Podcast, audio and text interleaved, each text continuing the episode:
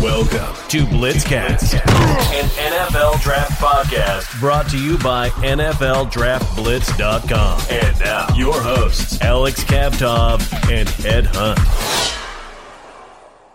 Welcome to another episode of Blitzcast. Ed and Alex are talking about the NFL draft. We're less than a month away from the draft being at Cleveland, and we're going to have fans we're going to have players that are going to be in attendance and they're going to shake the commissioner's hand. So it's going to be a, kind of a throwback from where it was last year. Well, at the top of the show, let's talk about the 49ers because everybody's talking about San Francisco. It doesn't matter what show you listen to ESPN, NFL Network, you're listening to radio in your car. Everybody's talking about the 49ers and what they did. And what did the 49ers do? They traded their 12th overall pick and a third round pick in 2021, as well as first round picks in 2022 and 2023 in order to move up to number three. And the Dolphins were, you know, they wanted to do that deal. They, they wanted to keep stockpiling these picks. There's one thing we know for sure the 49ers made the trade to number three so they can get a certain quarterback.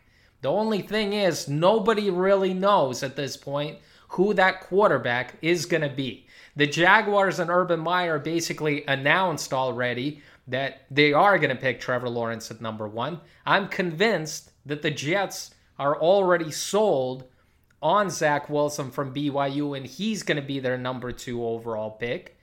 But this trade happened while Zach Wilson's pro day was going on, or while he was warming up for it. So that's why people started releasing different theories out there. So, Ed, I'm going to bring you in. I want to find out from you. Obviously, they're my San Francisco 49ers. I, I want to find out which way they're leaning. What do you think? Which quarterback will they go with at number three. I'm like 80% sure it's Justin Fields. Here's what my uh, my tip off is. I think it was Instagram or Twitter or something, some sort of social media. Justin Fields posted something and then the 49ers commented and they put two little pens with notes, like taking notes. And that tells me they are not afraid to tell the public that they are interested in Justin Fields why aren't the 49ers releasing who they're going to draft? I mean, why is this such a big secret? Because to me, Lawrence and Wilson is a done deal. The Niners are three. I don't think any team is going to jump up to two and trade with the New York Jets. It's not happening. The Jets are sold on Wilson. They're going to get rid of Darnold. So, in my opinion, why are the 49ers being so coy? What's going on? That's the one thing that I can't understand. Well, I mean, there is a there is a maybe a one or two percent chance. Basically, the Jaguars don't go with Trevor Lawrence, and then the Jets don't go with Zach Wilson. If that doesn't happen, then they've pretty much got caught with their pants down. They've already announced that they're going to draft uh, Justin Fields, and so that's a that's a big problem. So I mean, if I'm if I'm the 49ers, I wouldn't do that. So you're not buying this talk about Mac Jones going number three because there's certain people in the media that are driving that story and they're talking about it like Mac Jones is the perfect fit for Kyle Shanahan's offense. So you're not buying that. I actually think that uh, teams will change their offense when they get the quarterback they like. There's one thing I do know. Like, if I wanted to be a quarterback in this draft, and I'm looking at all five guys, it doesn't matter Lawrence, Wilson, Fields, Lance, Jones. I would want to go number three because I know Kyle Shanahan is going to make me into a good quarterback. I'm not saying a star. He'll make me look good because Kyle Shanahan's track record with quarterbacks, it's been pretty good.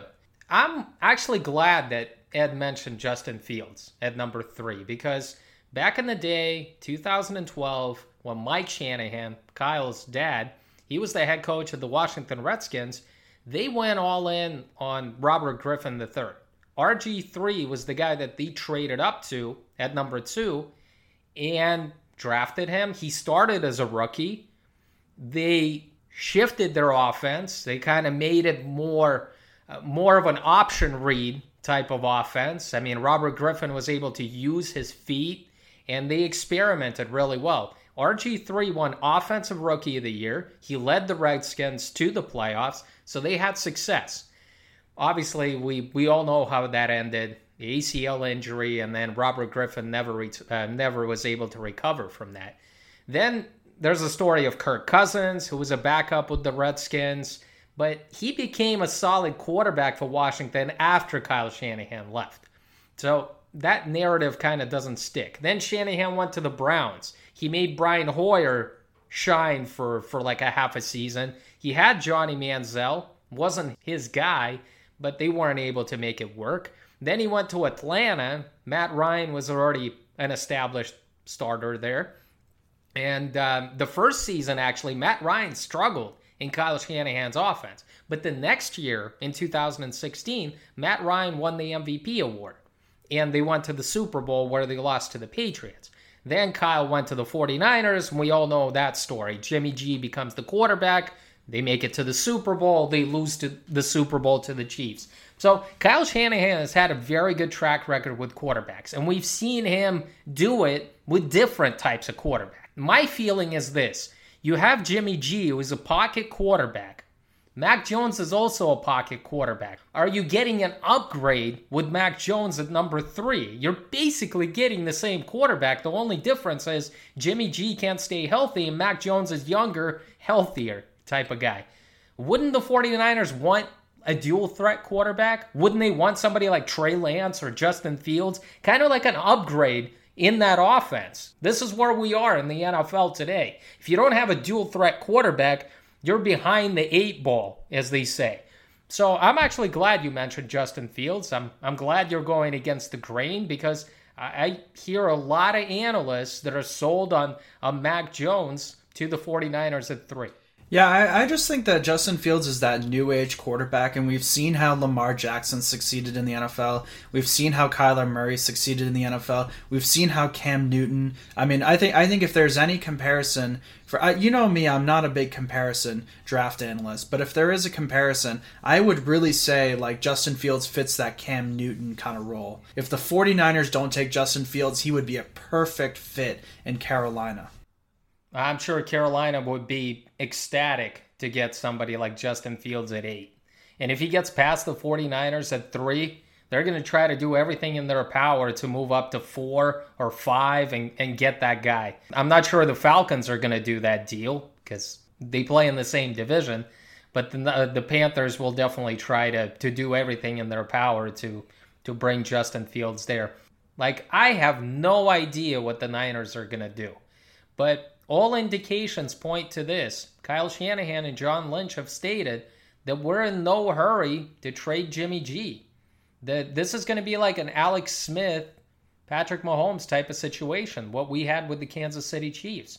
I think Jimmy G is is going to groom whichever quarterback it's going to be. And it makes sense. Like if it's Mac Jones or Trey Lance, they only had one year of starting experience. Justin Fields also just a two-year starter. So it makes sense for them to keep Jimmy G and to, to bring the guy, you know, the rookie quarterback slowly.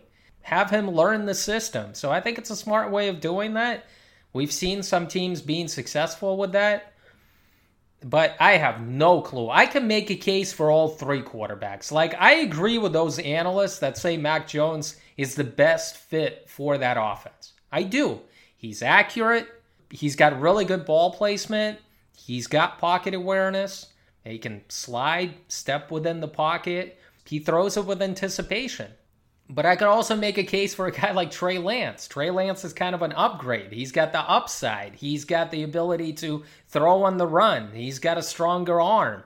He played in an offense where he took balls from from under center and he was really successful with those play action passes. And this is what Kyle Shanahan's offense is all about. It's about play action. It's about bootlegs. It's about throwing on the run. So I can make a case for Trey Lance as well.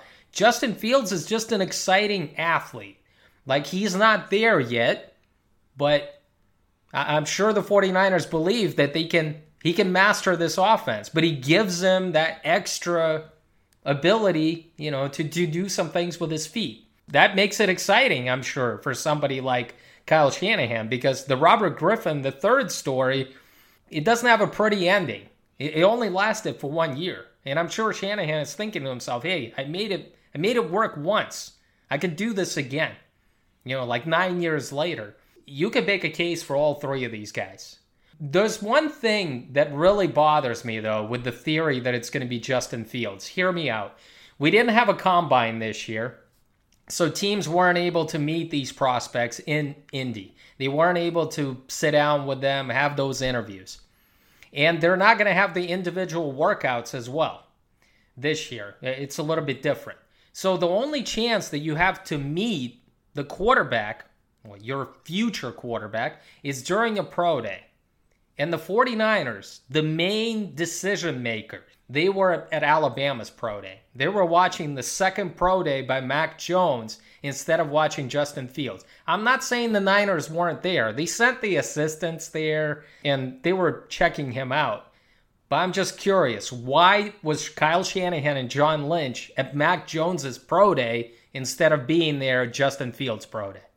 Well, Alex, I, I, think these teams know how to fake each other out. I mean, that's really. I think the decision was made, you know, a few weeks ago that they like Justin Fields, and I think they did their homework on him. I mean, a lot of these teams are pretty. I mean, their boards are pretty set by now. You know, like these teams know who they want. You know what I'm saying? I mean, it's they're going to make some adjustments and stuff like that, but I mean, they've scouted these players, they've seen the tape, they've you know, they've interviewed these guys. They know who they want to go with. I think at this point, I think they're just trying to fake each other out. There's two things I want to point out that I think one you you pointed it out is the 49ers not taking their main decision makers to uh, Ohio State instead of taking them to Alabama. I'm sure there's plenty of Alabama players they want to see, and they don't want to tip their hand that they're going for Justin Fields. Two, they want to they want to create some confusion, some question. This is good for us, you know, as bloggers and so forth. The other thing is too is like, you know, I think the Patriots will love Mac Jones. I really think that's where he's going to end up. And to be honest with you, when Bill Belichick is shaking his head and you know at, at whatever Mac Jones overthrows, that that is a smokescreen. They want this guy. They th- this is the most perfect. I mean, guy's very intelligent. I mean, Patriots love intelligent players. I mean, he has all the package. He, I mean, he has. He was the most productive quarterback. I mean, if you had to give the Heisman to a quarterback, it would be Mac Jones. To be honest with you, I'm not saying he's the number one dr- prospect in this draft, but for where the Patriots are picking, where it's all going to happen, I think Mac Jones and the Patriots are like a perfect fit. Yeah, it's too good to be true, Ed. I just think it's not going to happen. That that's the reason. That's like it seems like a perfect match. That's why it's not going to happen because it looks like there might be top four quarterbacks go one, two, three, and four. Because the Falcons are also rumored to possibly be in that sweepstakes and possibly go for North Dakota State quarterback and Trey Lance and kind of groom him for the future. Let him sit for a year or two while Matt Ryan is there. So that means what? The Panthers need a quarterback. I'm not sure, like, they're ecstatic to get Mac Jones, but he certainly at this point might be an upgrade over Teddy Bridgewater. I don't think Mac Jones is going to be available at 15. It sounds too good to be true, and uh, when it's too good to be true, it's not going to happen. You know, it's just it, it's not. We all kind of fantasize and like uh, it's a perfect fit. It is.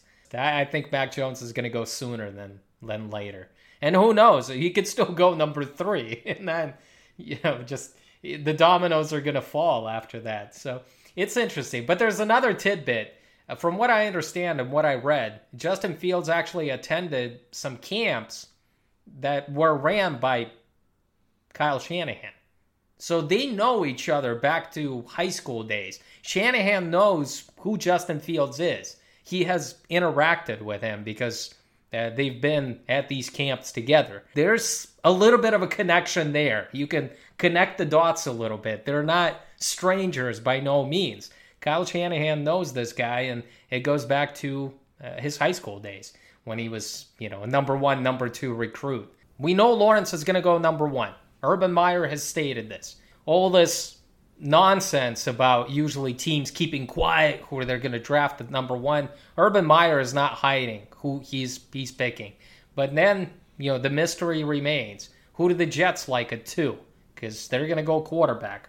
Most people, including myself, assume that it's Zach Wilson. And then at three, obviously the it's up for the debate, and I'm sure we're going to talk about this every single week because new stories are going to emerge. I just want to point out how things change, and I think this is a great example, and I want to point it out on the podcast. Justin Fields, when he was recruited, he went to Georgia, and Justin Fields said, "You know, he, I'm the best guy." And you know who? You know who the quarterback who was too good to basically be a number one recruit and go to that college, who was a starter, was it was Jake Fromm. And now looking at things as they sit right now, who is Jake Fromm and who is Justin Fields right now? And that's how things change in, football. And I just wanted to point that out. But it's interesting though. We we realize that Justin Fields is more talented than Jake Fromm, and that that's certainly the case. I'm not I'm not denying that by it's by far. But Justin Fields couldn't win that job from Jake Fromm. Like the Georgia coaches had trust in Jake Fromm to run that system, even though they knew that he was limited and that he wasn't as talented as Justin Fields. I realized that he played as a true freshman. Justin Fields got snaps in almost every game. Georgia didn't want to lose him. But in the end, Justin Fields bailed. So, what does that say about him? Let's speculate. He didn't want to compete with Jake Fromm. I always say, like, the best guy wins. You know, from mentally or physically. Show your coaches that you can compete and you can unseat the starter. It happens all the time. I mean, Lawrence came in there, right? He unseated Kelly Bryant, who started the first couple of games, but then Lawrence took over. It's competition. I don't like that with Fields. I mean, a lot of guys transfer nowadays. I mean, a, a, lot of guys transfer. Joe Burrow, and look at him. He's the number one overall pick. Kyler Murray, he's the number one overall pick. He didn't compete against Jake Fromm. If you're the best guy, if you're the number one recruit, prove it. You went to the school that you wanted to go to because you're a local guy, local kid. I didn't like that too much. So he transferred to Ohio State knowing that with time he was going to be the starter. They basically guaranteed it to him, I'm, I'm sure, uh, if, if he came in and, and did his thing. But he didn't want to compete in Georgia against Jake Fromm. It's a bit of a red flag to me. I, I mean, I, I think that's that shows that basically Justin Fields is confident in himself. Jake Fromm was a sophomore, was a true sophomore then, so it wasn't like he was just going to sit one year and then the next year he would start. Jake Fromm had basically two more years of college football. He was going to play his true sophomore year and his true junior year, and then Justin Fields would have it would have been Justin Fields' turn. And I mean, Justin Fields would have easily won the job after that, but that would have been two years of sitting, and Justin Fields already came out in three years in his career. I'm saying win the job in the spring. Show the coaches that you're the better quarterback. That's what I'm saying. Why couldn't he beat out Jake? Because he was Fromm? a true freshman. No, I'm saying the following year, Ed. He was a true freshman, so coming in, he would have been a sophomore, and Fromm would have been a junior. Prove it. You're the number one recruit, damn it. You're much more talented than but then, Jake Fromm. But I mean, when you can take over the Ohio obvious. State Buckeyes, wouldn't you do that? I picked the college that I went to. I went to Georgia. There's a reason I picked that school. I wanted to play in the SEC. I wanted to play against Alabama. I wanted to win a national championship. That's what I went there for, right? I picked Georgia initially. I knew Jake Fromm was there. I was watching him, right? When Jake Fromm claimed that job as a freshman. When I came in, he was the entrenched starter. To me, I put that in the minus category because you have to be able to compete. You have to be able to show. If he's so confident, compete at Georgia. Why transfer to Ohio State? Why run away? I mean, obviously, the coaches at Georgia trusted Jake Fromm more to run that system. That's also something that I'm getting out of this whole picture. Now, obviously, Justin Fields didn't believe that he was going to get a fair shake. He was more talented, but from the neck up, Jake Fromm was smarter. I would assume that. I'm, I'm just saying that. And some things on the football field kind of lead me in, into that direction as well when it, when it comes to Justin Fields. But we'll talk about quarterbacks next okay. week. We'll break down all the quarterbacks next week. Ed will reveal his top 10, and we're going to talk about Fields and Lance and Mac Jones Kyle Trask, Lawrence, and Zach Wilson. We'll reveal who we have at number one because it might be different guys. I'm just letting people know out there that Ed and I are going to have different number one guys. Just a little tease. All right, the 49ers obviously are at number three. The Dolphins traded back, they were at number 12, but right away, they made the trade with the Eagles. The Eagles traded back to 12, and the Dolphins traded up to get to six. Miami Dolphins are sticking with Tua. He's their guy. They drafted him last year with the fifth overall pick. I'm sure right now the coaching staff and the front office are regretting it that they didn't choose Justin Herbert, but that's another story for another show. What are they going to do at six? Are, they going to find playmakers for Tua? And who is your guy at six for the Dolphins? I think it's going to be Micah Parsons. I actually think they're going to make an addition um, on the defensive side of the ball. Interesting. So you you believe that they're going to try to get their guy. They're going to try to get their playmaker. They got rid of Kyle Van Noy. But you know what? I always say this the Patriots never draft linebackers that high. And the reason why I say Patriots is because Brian Flores is from the Patriot tree. So you don't believe that if Kyle Pitts is at six, he's my pick, Ed. Like I'm if I'm Flores, I'm running to that podium and I'm just submitting that name. I don't, myself, I don't, I don't want to throw Kyle Pitts out of the Falcons conversation because I do think he's in the conversation for the Falcons. He is, but if he slides and gets past the Falcons, and I think he'll get past the Bengals because the Bengals need to to get that offensive line help six to the Dolphins, I think that, that would just be a dream come true. And I, I realize they have Gesicki there, but if you can have two tight ends, many teams do two tight end sets, and they, they love that. And it would be huge help to Tua, especially in the red zone. Especially in the red zone, because, I mean, Kyle Pitts is just huge. What do you think the Eagles do at 12? Obviously, the Eagles are committing to themselves to Jalen Hurts for a year, at least a year, and we'll find out if if Jalen Hurts can succeed. He is going to be their quarterback moving forward after they traded Carson Wentz to the Colts. What do you think the Eagles do at 12? I mean, which position do you think they will uh, try to address? I think there? they have to address cornerback, and the two names that come up for me are Caleb Farley and Jaycee Horn. I could see it being either guy. You know, with the pro day that Jaycee Horn had, I really could see this being the pick for the Eagles. All right, I, I could see that. I mean, the Eagles do need help at corner, but they also need a wide receiver. And if they can get one of those guys, like one of those playmakers, maybe like a Jaylen Waddle. I'm not saying that Ja'Marr Chase will be there, but maybe DeVonta Smith. Well, we'll see. Like I said, I realize that the Eagles drafted a wide receiver in 2020 NFL draft, but they, they still need help there. And if they want Jalen Hurts to succeed, like we want Tua to succeed with the Miami Dolphins, they need to address the wide receiver position, whether it's at 12 or on day two. It was a quiet Friday, and then those trades happened. We were kind of sleepy, walking through the, the Friday afternoon, staying tuned for that Zach Wilson Pro Day, and all of a sudden, bam, bam, bam, all these trades. And teams are just not being shy about it. I hope the Niners get the, the quarterback that they're looking for. Let's talk about pro days, Ed. And the two major pro days that I wanted to talk about were LSU and Florida. We got to start with my boy.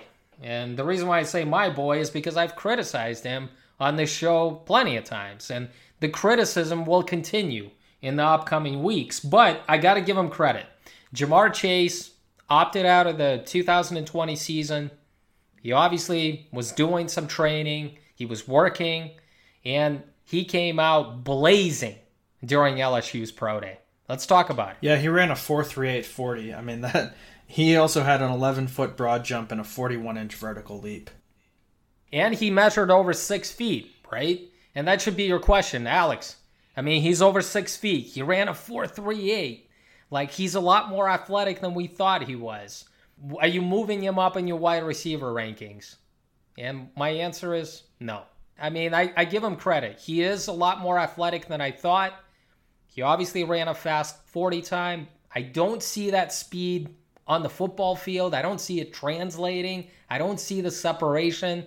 So, excuse me for being a non believer, but what I don't see that 438 speed on film, I'm just going to leave it at that. Again, Let me ask you this, though I mean, if you if you take a guy like Ja'Marr Chase, right? I mean, he's been successful in college football. I mean, he was successful or for one yeah, year. but I'm saying I'm saying For a relatively young guy. You know, not a lot of tread on him. Um, you know, especially being a wide receiver and you know only playing really two years at LSU, which he excelled. A guy, what I think about him is he's kind of stiff. You know, you you get him a stretcher, you get him a guy. You know, the stretching trainer. You know, really focuses on him, really gets him flexible, and then your wide receiver coach really works on his route running. I mean, could this guy be a number? I, I think this guy could be a number one if you get those two things in order. he's got to become a much better route runner, and you're just hoping he will with NFL coaching once he gets in there.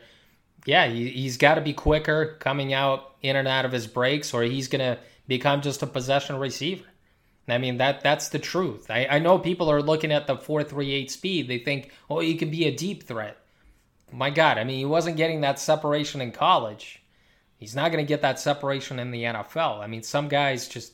I praise Ja'Marr Chase. He did what he had to do. He silenced guys like us and myself included. I guess I'm on an island. Everybody thinks Ja'Marr Chase is the number one wide receiver in this draft. He's a top 10 pick. And the pro day, just confirmed it basically. No, I think I, I don't. I don't think you're on an island. I mean, I would say I see the problems that you see in his route running. I mean, you're not the only one who see problems in his route running. But teams are going to like him. He just turned 21. He's a young guy. Like you mentioned, not a lot of tread on his tires, and you can teach him. Hey, Davante Adams wasn't a good route runner coming out of college. Look what he has turned into. So it's not out of the question that Ja'Marr Chase does the same thing. He really did well during his pro day. He earned himself some money. He silenced some of those critics, and it looks like he's going to be a top 10 pick. I just think he's going to be more of a like a Sammy Watkins type of player. That's the ceiling that I see for Ja'Marr Chase. He's not going to be like an OBJ. His numbers suggest that he could be OBJ because the speed is there. You know, he did really well on those explosive tests. I stick to this. I'm going to say Sammy Watkins is his ceiling. I know I'm being harsh. Speaking the truth out there. How about Kyle Pitts? You and I love Kyle Pitts.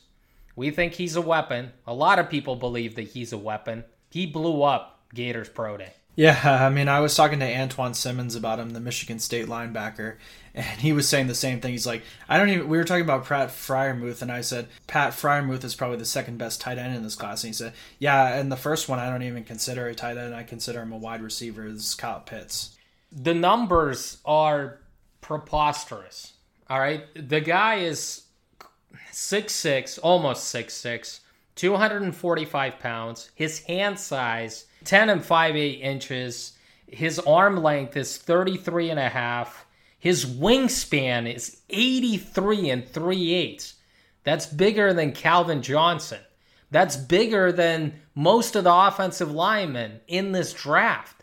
I mean, that's just that's humongous out there, and that's I always talked about Kyle Pitts having this large catching radius, and he really does.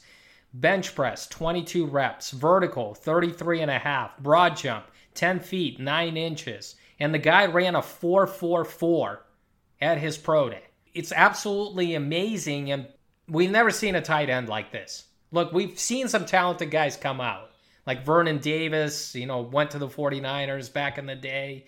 And we saw, you know, Kellen Winslow Jr., that was drafted by the Cleveland Browns. He was a really athletic guy back in the day, and he had, you know, four or five really good seasons with the Browns and the Bucks before injuries took its toll. I've never seen a Kyle Pitts before because when he was on the football field during his junior season, no defense was able to stop him. And they tried. They tried to double team him. They tried to triple team him. This guy is is special. He's only 20 years old. 20 years old and he's going to turn 21 in the fall. Imagine the possibilities that you could just do with with Kyle Pitts. It's just he I think he's an offensive coordinator's dream as far as I'm concerned. I, I echo that. I mean, I, I see, you know, a guy who's uncoverable, a matchup nightmare. You were saying it earlier. He's an 83 inch wingspan. That's the longest of any tight end and any wide receiver in the last 20 years. Yeah, I always picture like Calvin Johnson when he came on and had that scouting combine where he ran like a high 4-3 and had the wingspan. We looked at him and like Megatron was just Megatron.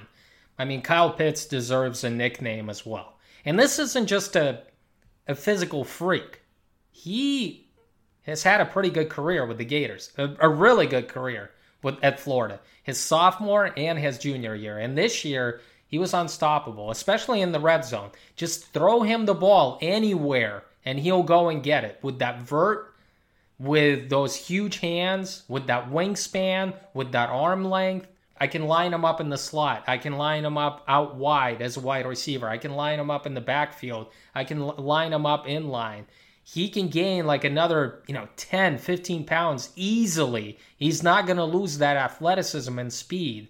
The only thing that will, you know, keep Kyle Pitts from becoming a really good player in the league is injuries, concussions. I, I hope that doesn't happen, but he's the best tight end that I've scouted like in the past 15 years. I know we've seen some guys drafted in the top 10, Eric Ebron, TJ Hockenson, and they haven't lived up to that billing. I mean, they're good players, but they're not great. You know, I want to make an exception. I'm gonna, I'm willing to put them in the Hall of Fame. uh, I'm not going to do that. Right? I'm not going to do that. Um, when you talk about a guy who basically ha- has the you know largest wingspan in 20 years, he's probably the best tight end you scouted in 15 years. I mean, the logical place to go is like Hall of Fame track for sure. He's still got to do it. I mean, he's still he's still got to you know make it to the workouts, play the games. You know, he you still got to see if he can do it. And I, I don't think there's any question that he can do it.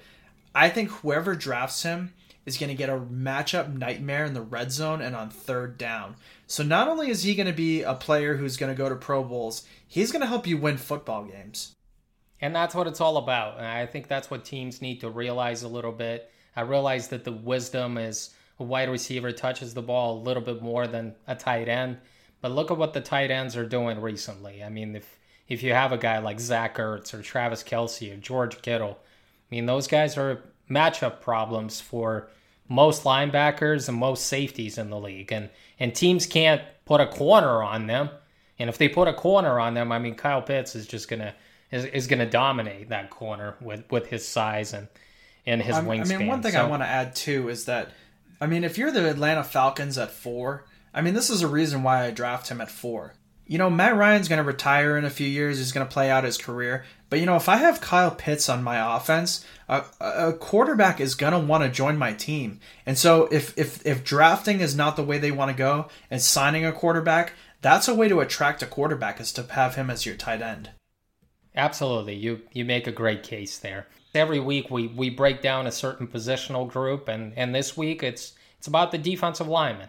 So let's start with the defensive tackles and let, let's start there ed well my fir- my number 10 is kind of probably going to be a surprise for you um, this is a guy probably a lot of people have top five top three number one but um, i'm just not seeing it on tape i'm seeing it at the pro day i'm seeing it with the measurables but i'm just not seeing it on tape and that's christian barmore defensive tackle from the Alabama Crimson Tide. He's a redshirt sophomore, young, 6'5, 310 pounds, two years of production. You know, there's some question about his willingness and ability to take direction. Per Super Bowl Nation, I should mention that that's their source. Uh, he's a four star recruit out of high school. Sometimes a little overmatched in the run game, needs a quicker first step off the line of scrimmage. Uh, he does move well for an interior defensive lineman. He relies a lot on his athleticism as a pass rusher. He can hold the point of attack in the run game. Consistency in the run game is a problem. I'm just saying there's a lot of defensive tackle talents in this draft. I don't know if I go with Barmore when there's guys who are more proven. He's my number one defensive tackle in this draft, and don't be surprised by that because he's a young guy. I just see the upside. To be honest with you, it's only been one year of production for him. It, as a sophomore, and he came on like in the second half of the year. And I believe that he's a better prospect than Quinnen Williams was, another defensive lineman that was drafted by the Jets at number three. I realize he's not going to get drafted in the top five, top 10, but I think Barmore is going to be a steal for a team like in the 20s somewhere or at the end of the first round. I have him a lot higher. I think he's like a top 10 prospect for me. It's all about upside. I'm just betting on it. I think he's the most talented defensive lineman that. Uh, Nick Saban has had there at Alabama in the last five to seven years. And that's quite a praise because Alabama has had plenty of guys that went in the first round. Yeah, I am surprised that he's your number 10 guy, but I get it. You're you're not seeing it on film. I saw plenty of games where he was a game changer, and uh, I thought he was the best player on the football field, especially on the when it comes to D line or offensive line. Number nine, I got Carlo Kemp, defensive tackle from the Michigan Wolverines. Redshirt senior, 6'3, 286 pounds, four years of production. Um, he had a key fumble recovery against Illinois. Uh, four star recruit out of high school. He's an average pass rusher, um, but he draws double teams in the pass game. He's mobile enough to execute stunts, can stop the run from the nose when called upon, and has good pad level and technique. Not a 300 pound guy, you know, definitely a defensive tackle. Yeah, he's a good run defender. I like him. He's very active. I'm not sure he gives you quite as much in against the pass, like in rushing the quarterback, but he's a good run defender, and I'm sure he's going to find a home on an NFL team. Number eight, I got Darius Stills, defensive tackle from West Virginia. He's a true senior, 6'1, 285 pounds, four years of production, but I'd say like two years of good production. Great bloodlines. Uh, his dad played in the NFL for 12 years. First team All Big 12 in 2019, three star recruit out of high school. Draws double teams in the pass game, has good speed as a pass rusher from the interior, holds the point of attack but needs to get off blocks better in the run game. Very good C to do in the run game has the core strength to make the play when he attacks the opponent's shoulder, and he's he got an aggressive punch and can be physical with offensive linemen. It's crazy. This guy played nose tackle at West Virginia, and he's an undersized guy as a three tech. So that tells you something. I mean, the guy was able to get after the quarterback and, and get pressures, and he's quick. He's got very good short area quickness, and he's one of my sleepers kind of underrated guys, whatever you want to call him. And I know he's going to go late. He's going to go somewhere like in the sixth round, or maybe he's an undrafted free agent because he's small, like undersized guy. But as a three tech, this guy is going to help in a rotation. If he's not starting, then he's going to be one of the key backups for your defensive line. I'm a big fan of Darius Stills. Yeah. That's right. Um, number seven, Bobby Brown the third, nose tackle from Texas A&M. Uh, he's 6'4", 325 pounds. Junior, three years of production. Decided to enter the draft. Uh, his mother has a brain illness, so I think you know getting that NFL paycheck will help his mother out. Um, four-star recruit out of high school. He pushes the pocket as a pass rusher. Uh, sometimes needs to hand fight better as a pass rusher. Moves well on the screen for a 325 pound guy. Uh, this is a this is just a trend in this draft class. These these defensive interior guys can absolutely move like nothing I've ever seen. Uh, he could function well as the nose or defensive tackle, able to use his power to collapse the pocket in the run game as well. He's a nose tackle to me because he can take on double teams. He's a big body, but as a 3 4 nose tackle, yeah, he can take on double teams and you, know, he can disengage from blocks. So uh, there's something to work with there well, with this player. Number six, I got Alim McNeill, nose tackle from NC State. He's a junior, 6'2, 320 pounds, three years of production. Probably a nose tackle in the NFL. He played the nose in the two gap for the Wolfpack. Uh, very good at getting off blocks and getting into the backfield. Definitely a run stuffer in the middle. Has some strength to push the pocket, but is slow getting off the line of scrimmage and pass. Is a guy who consistently wins matchups under against the center. Size limits his mobility in space, but moves well for a guy weighing 320 pounds. I mean, he's fast for a 320 pound guy. He's definitely a nose tackle. I love McNeill. He's he's my underrated guy. I think I have him number two as far as defensive tackles are concerned, and he would be my number one nose tackle in this draft. He takes on double teams. He's really strong, like very very strong. And you mentioned that he can shed blocks really quickly. I mean, knows how to use those hands. I think McNeill is just vastly underrated in in the draft scouting community and on Twitter and stuff like that. I, I hope NFL teams are seeing what I'm seeing, and I think he's definitely like a, a round two guy, like early day two pick. Number five, I got Marlon Tuipulotu uh, defensive tackle from USC, redshirt junior, 6'3", 305 pounds, four years of production. You know, didn't produce as much as redshirt year in 2017. Four star recruit out of high school. He's only 21 years old. First team All Pac 12 in 2020. Uh, he gets a little outmanned in the run game, but knows how to collapse the pocket as a pass rusher. Average C to do against the run, good quickness as a pass rusher for a defensive tackle, and he converts speed to power very well for a defensive tackle. Yeah, I'm not a big fan of these USC defensive linemen. I, I really am not. I'm not seeing it. They they weren't as productive as I would like them to be, especially like you know last year. I know they didn't play that many games in the Pac-12, but still, I just I expected a little bit more. If you go back to 2019, and maybe you see some flashes, but and this goes for for this prospect and and another guy that I'm sure you're going to mention a little bit later just not a big fan of these Trojans uh, defensive linemen in this draft. So number four, it is already a little bit later. Jay Tufele, defensive tackle from USC, redshirt junior, two years of production, 6'3", 305 pounds, opted out of the 2020 season to prepare for the draft. First team All Pac-12 in 2019, four-star recruit out of high school. Uh, he has a very strong rib move, good punch as a pass rusher. Um, probably not an elite pass rusher. Moves well on stunts holds the point of attack very well in the run game, good at getting off blocks, but could be better at it. You're a much bigger fan than I am. I think he's one of the more overrated uh, defensive tackles in this draft, and I just feel like he should make more of an impact out there. Like it turned on the film against BYU in 2019. and I'm thinking to myself, look, he's got to dominate. He didn't do anything in that game. As the season progressed in 2019, he got better. I saw flashes of it, but I didn't see it consistently enough. Like he has the physical tools, but he hasn't put it all together. I- am not buying into him being a, a big time playmaker at the defensive tackle. Number three, I got Tyler Shelvin, nose tackle LSU, uh, redshirt junior, 6'3, 346 pounds. Two years of production. He opted out of the 2020 season to prepare for the draft four star recruit out of high school, uses that big body to hold the point of attack very well. His pad level and technique are very good. Does win his matchups, but probably isn't going to collapse the pocket in the pass game. Surprisingly good lateral movement to stop the run. He does a really good job of getting off blocks late and still making the play in the run game. That is a huge strength for him as a nose tackle. But he's strictly a nose tackle, right? I mean, he's a guy that that's going to take I on mean, double teams out there. it's hard to play two gap at 200 or 346 pounds. I could see him playing as a like a five technique, right?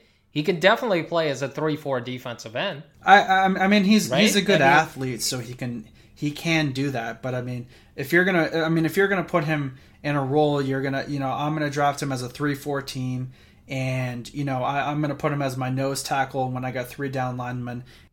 The one thing that really stands out, I mean, he's 340 plus pounds, but the one thing that really stands out is his motor. I mean, his motor is always running high. He's always chasing plays from behind in pursuit. And that's something that really stood out to me because that's what I want to see. I want to see that a guy going full speed, and not only in the first quarter, can he do it in the third quarter, in the fourth quarter, when when people are getting tired as the game wears on? Shelvin does that. He has good conditioning for a guy that that is that big. Yeah, Shelvin is is one of those dudes that is that is underrated in this draft as well. Number two, I got Levi Onwuzurike, defensive tackle from the Washington Huskies. He's a senior, 6'3", 288 pounds, three years of production, opted out of the 2020 season. He's first team All Pac 12 in 2019, four star recruit out of high school, uses his explosion out of the three point stance to basically, you know, be his advantage, and it is elite explosion. He draws double teams as a pass rusher, has a relentless motor. His power is pretty average for a pass rusher, but he does hold the point of attack in the run game. Yeah, he's a very good run defender, and the fact is, I mean, he played nose tackle at Washington. Nose tackle, and he's not the biggest dude. This isn't like Shelvin. I mean, he's like 280, 285 pounds. He's not a 320 pound guy. So, can you imagine what he can do in a as a three tech in a 4 3 scheme? I mean, with his ability, with his quick first step, with that explosion, what he could do. Imagine the possibilities. The only thing is, he really struggled at the Senior Bowl from what I saw in the one on ones. He was being dominated there. I hope he can recover. Some guys I like struggled at the Senior Bowl. It's something to take notice on because we were talking about this guy possibly being a first round pick. He still could go there, like late first. Again, you, you want to see him be more consistent against elite competition. And I, I didn't see that in Mobile. Do you, do you think part of it is that he's a little rusty from taking the 2020 season off? To be honest with you, you can be rusty like on day one or day two, but then you would come on on day three, but that didn't happen. I'm not saying you have to dominate the entire week, but at least show up somewhere on Thursday or maybe during the game. Yeah, maybe he's got some rust, but you should be training, should be getting ready for the draft. I mean, look at all these guys that opted out and uh, did well at the pro day. Well, he showed up at the Senior Bowl, so maybe he was dealing with some injury, and I couldn't understand it. I, I wasn't seeing the same player that that I saw in film. So number one, um, I think it's a trend now that every year there's a defensive tackle that I have a draft crush on, and uh, this is my draft crush. His name's Daviyon Nixon, defensive tackle from Iowa, junior, 6'3", 305 pounds two years of production, first team All American in 2020, has the core strength on the bull rush, and boy, does he have the core strength. Uh, he has a quick first step for a 300 pound guy. He's elite at holding the point of attack and getting off blocks. Has excellent explosion and acceleration for a guy his size. Understands the leverage game well when taking on blockers in the run game. I would say I wouldn't put him at Ed Oliver's level, even though Ed Oliver didn't do as well in the NFL. But yeah, I do think he'll be better than Ed Oliver in the NFL he got off to a really good start when he came to the season. I mean, he was putting up some huge numbers, and then he kind of slowed down towards the second half of the year. You know, I'm going to build a robot off of Daviyon Nixon to play defensive tackle because he is the prototypical defensive tackle in the NFL. Not quite as high on Nixon, but hey, I've got Barmore at number one, and you have him at 10.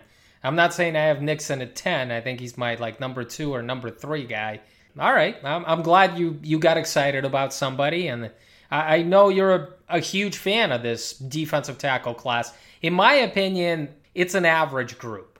Like I see some dudes I like. I, I like some guys. I'm not quite as high on them as you are. I mean, I, I would say like I mean I, I said, you know, the Cleveland Browns are so set up they can get a guy on day two um, you know, I think I think I mean, especially if you want to get a second round defensive tackle, I think there's going to be plenty of options. I think on third round, fourth round, there's going to be plenty of options for good defensive tackles. Fair enough. Let Let's go to the defensive ends, and some of these guys might be three, four outside linebackers for for some folks. You know, I wanted Ed to put his list together and uh, what he thought, and he will obviously have them as four, three defensive ends or or five technique, three four defensive ends. So we'll we'll put those two groups together. Let's start at ten. Ten. I got Malik Herring, defensive end. Uh, he's a five tech. Uh, Georgia Bulldogs. Uh, true senior, 6'3", 280 pounds, four years of production. Uh, one of the reasons he's so down on my list is he tore his ACL at the Senior Bowl. Four star recruit out of high school, has great power to get to the quarterback as a pass rusher, definitely more of a fit as a 3 4 defensive end, needs to get off blocks better in the run game, but he's a good hand fighter as a pass rusher, has heavy hands and a good punch when makes him hard to block. Yeah, it's a tough blow when you uh, suffer a, a, major injury at, at one of these All Star games, and then you're kind of behind the eight ball a little bit. But hey, somebody might get a steal late on day three, or maybe this this guy goes undrafted as a result, and we'll see. I mean, if he makes a, a full recovery, you could get a really good five technique. Number nine, I got Osa Odighizuwa, uh, three four defensive end from UCLA, is a senior, 6'2", 279 pounds, four years of production. Older brother OD plays in the NFL. First team All Pac 12 in 2020. Holds the point of attack well in the run game. Wins his matchups for the interior. I like the strength he shows getting off blocks. Best fit as a 3 4 defensive end in the NFL. Core strength is as a pass rusher. Has the has the bull rush to play the 5 tech. I don't know. I think he's too small for, for defensive end, in my opinion. I think he needs to be as like a 3 tech for a 4 3 team. I was burned by his brother and I think the last name is pronounced Adigi. Adigi Zua. Okay. But um, I was burned by his brother uh, a couple of years back. I was just really high on him. He was athletic, and they come from the same family. I mean, they're really athletic, and Osa has got a really quick first step. Yeah, that's why I'm down on Adigi Zua. I'm not sure the younger brother is is going to be any different. So number eight, I got Chauncey Golston, another three-four defensive end from Iowa. He's 6'5", 270 pounds. Uh, he's a redshirt senior, three years of good production, pretty consistently a three sack guy since his sophomore year. I think he had three and a half maybe his sophomore year. Uh, third team All Big 12 in 2019, three star recruit out of high school. Uses his size to his advantage as a pass rusher. I really like his rip move. He has heavy hands, so he can shed blocks in the run game. I'd like him to be quicker to the edge as a pass rusher. Um, he played 4 3 defensive end in Iowa, but probably better suited for a 3 4 system in the NFL. I'll go on to number seven. Uh, Janarius Robinson, uh, defensive end from Florida State. Redshirt senior is 6'5, 260 pounds. Uh, four years of production, four star recruit out of high school. Good player on a bad team. Very good at getting off blocks and getting into the backfield in the run game. Wins his matchups in the run game. Uh, he's a 4 3 defensive end in this draft, I think. Uh, holds the point of attack well. Has a decent explosion from a three point stance as an edge rusher. He's explosive you always try to identify that one guy that you think could have a better NFL career than what, what he showed in college. I, I just get the feeling that it's yeah, it's Janarius Robinson is one of those guys in this draft. Like this guy isn't going to get drafted first, even day two, but it's like late third, early fourth round pick because of his explosive ability, because of his athleticism and speed, and because he can fit in a number of schemes, in my opinion. And uh, I think he could actually play as a 3 4 outside linebacker as well because he's, he's got that bend around the edge. Identify this player because I think this guy's going to be a much better pro than he was uh, during his college days with the Seminoles.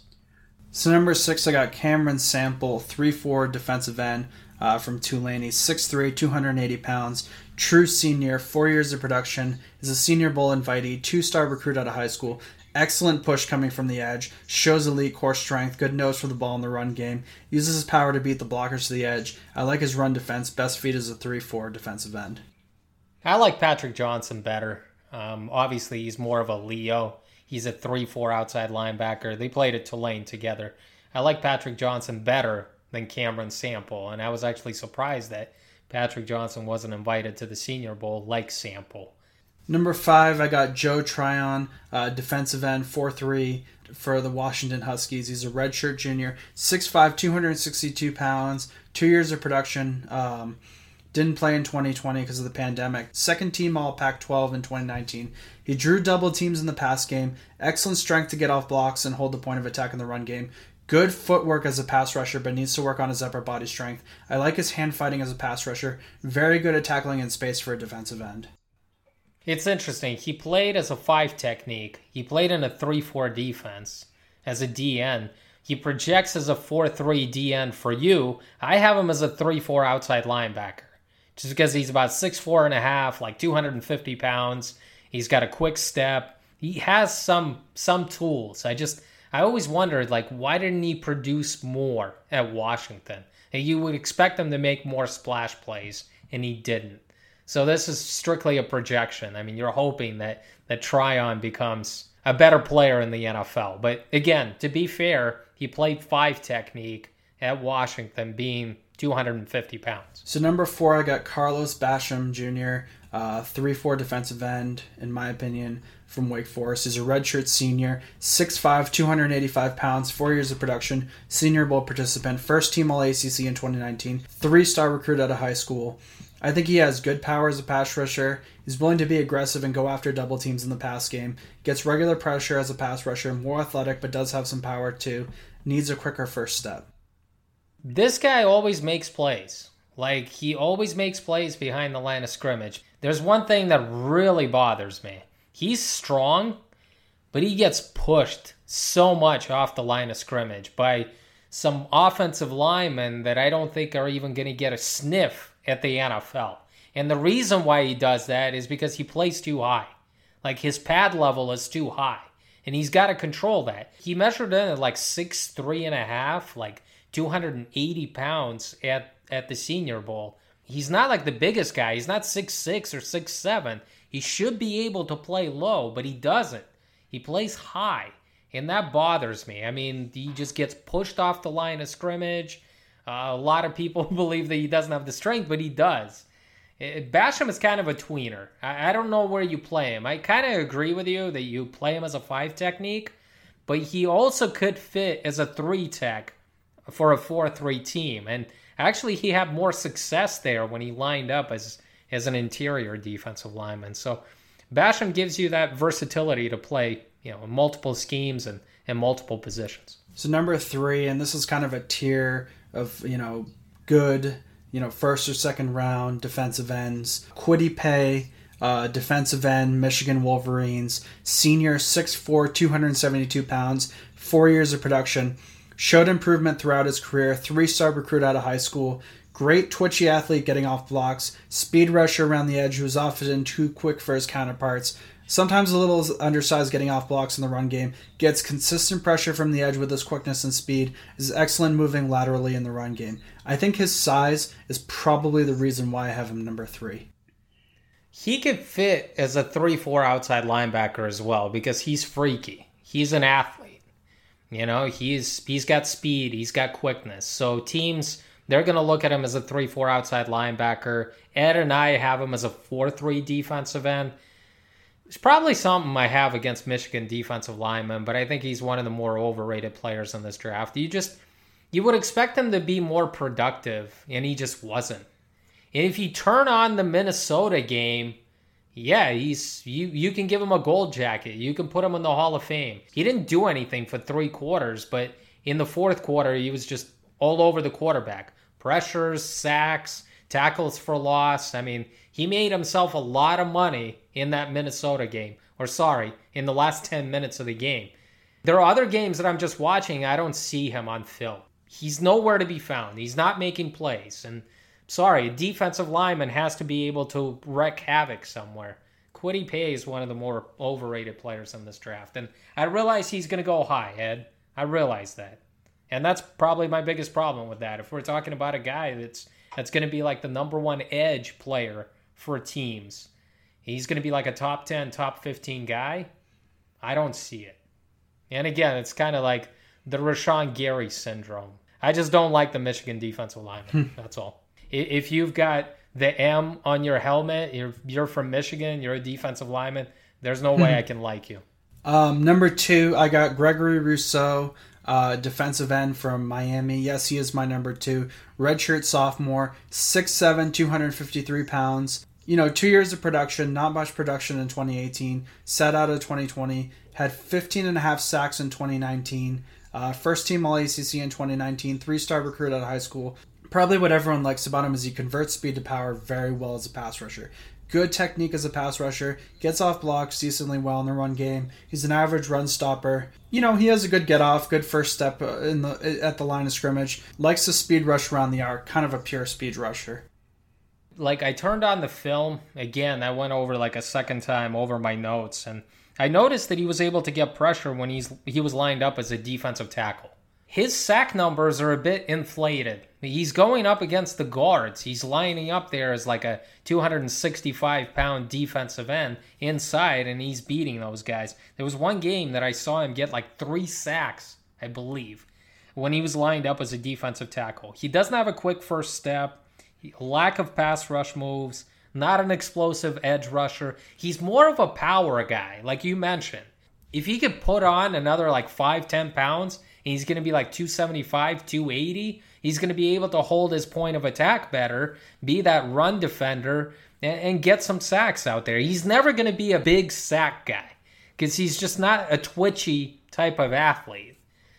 I still have Rousseau as my number one guy, but it's all about the upside. I'm betting on him to come to the NFL, gain, you know, five, ten pounds, and, you know, become this power defensive end. Not a big sack guy. Not not like Kwity Paye. I, I read his scouting report, my scouting report on him, and it's really negative. But I still have him as a number one guy because just betting on that one year and hoping that since he's such a young guy, he could still become a better player in the pros.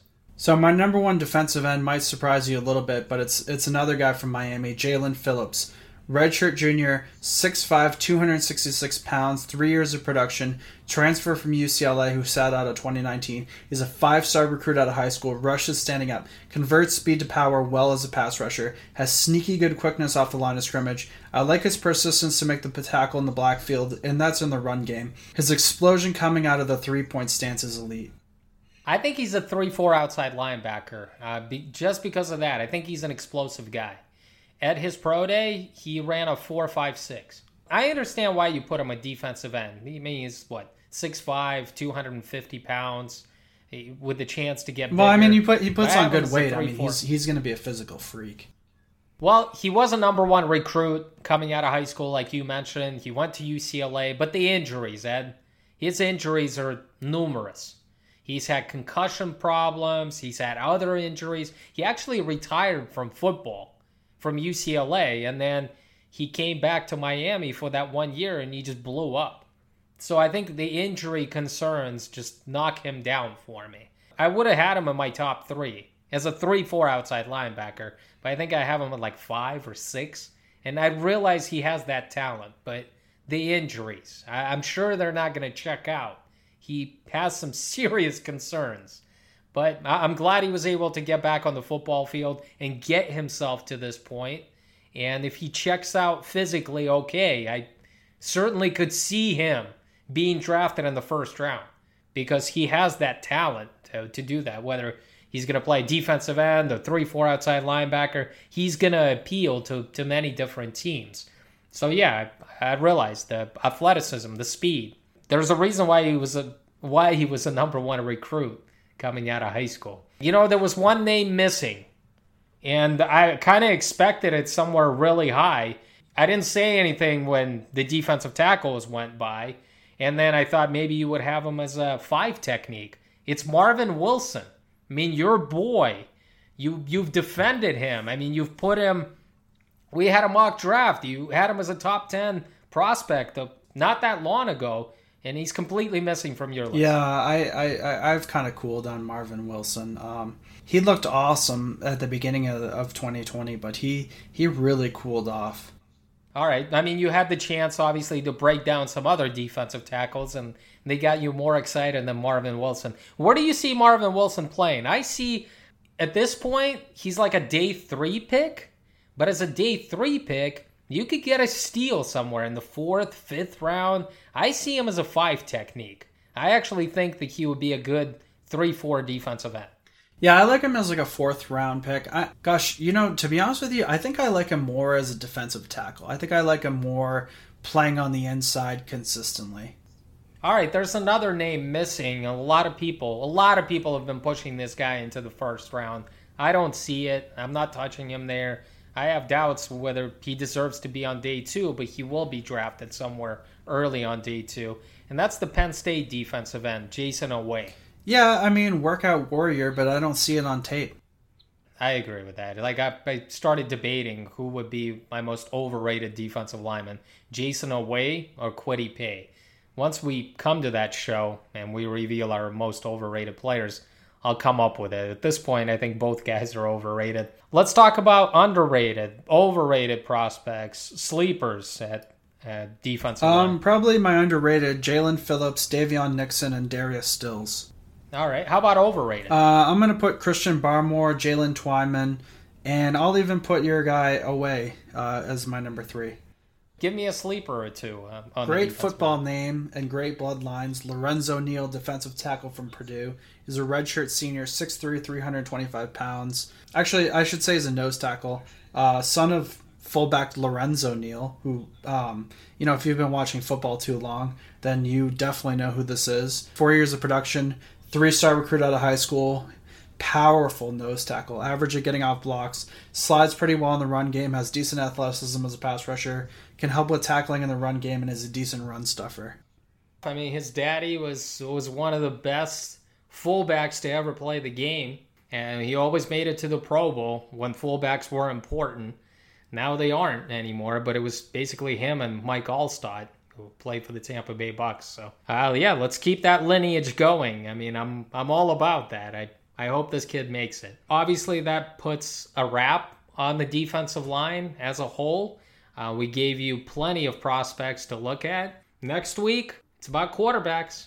We saved the the best for last, and uh, yeah, we're gonna put the signal callers in this draft under the scope. Thank you for listening to another episode of Blitzcast. Ed did a great job as always. Uh, looking forward to his list of quarterbacks next week. Take care, everyone.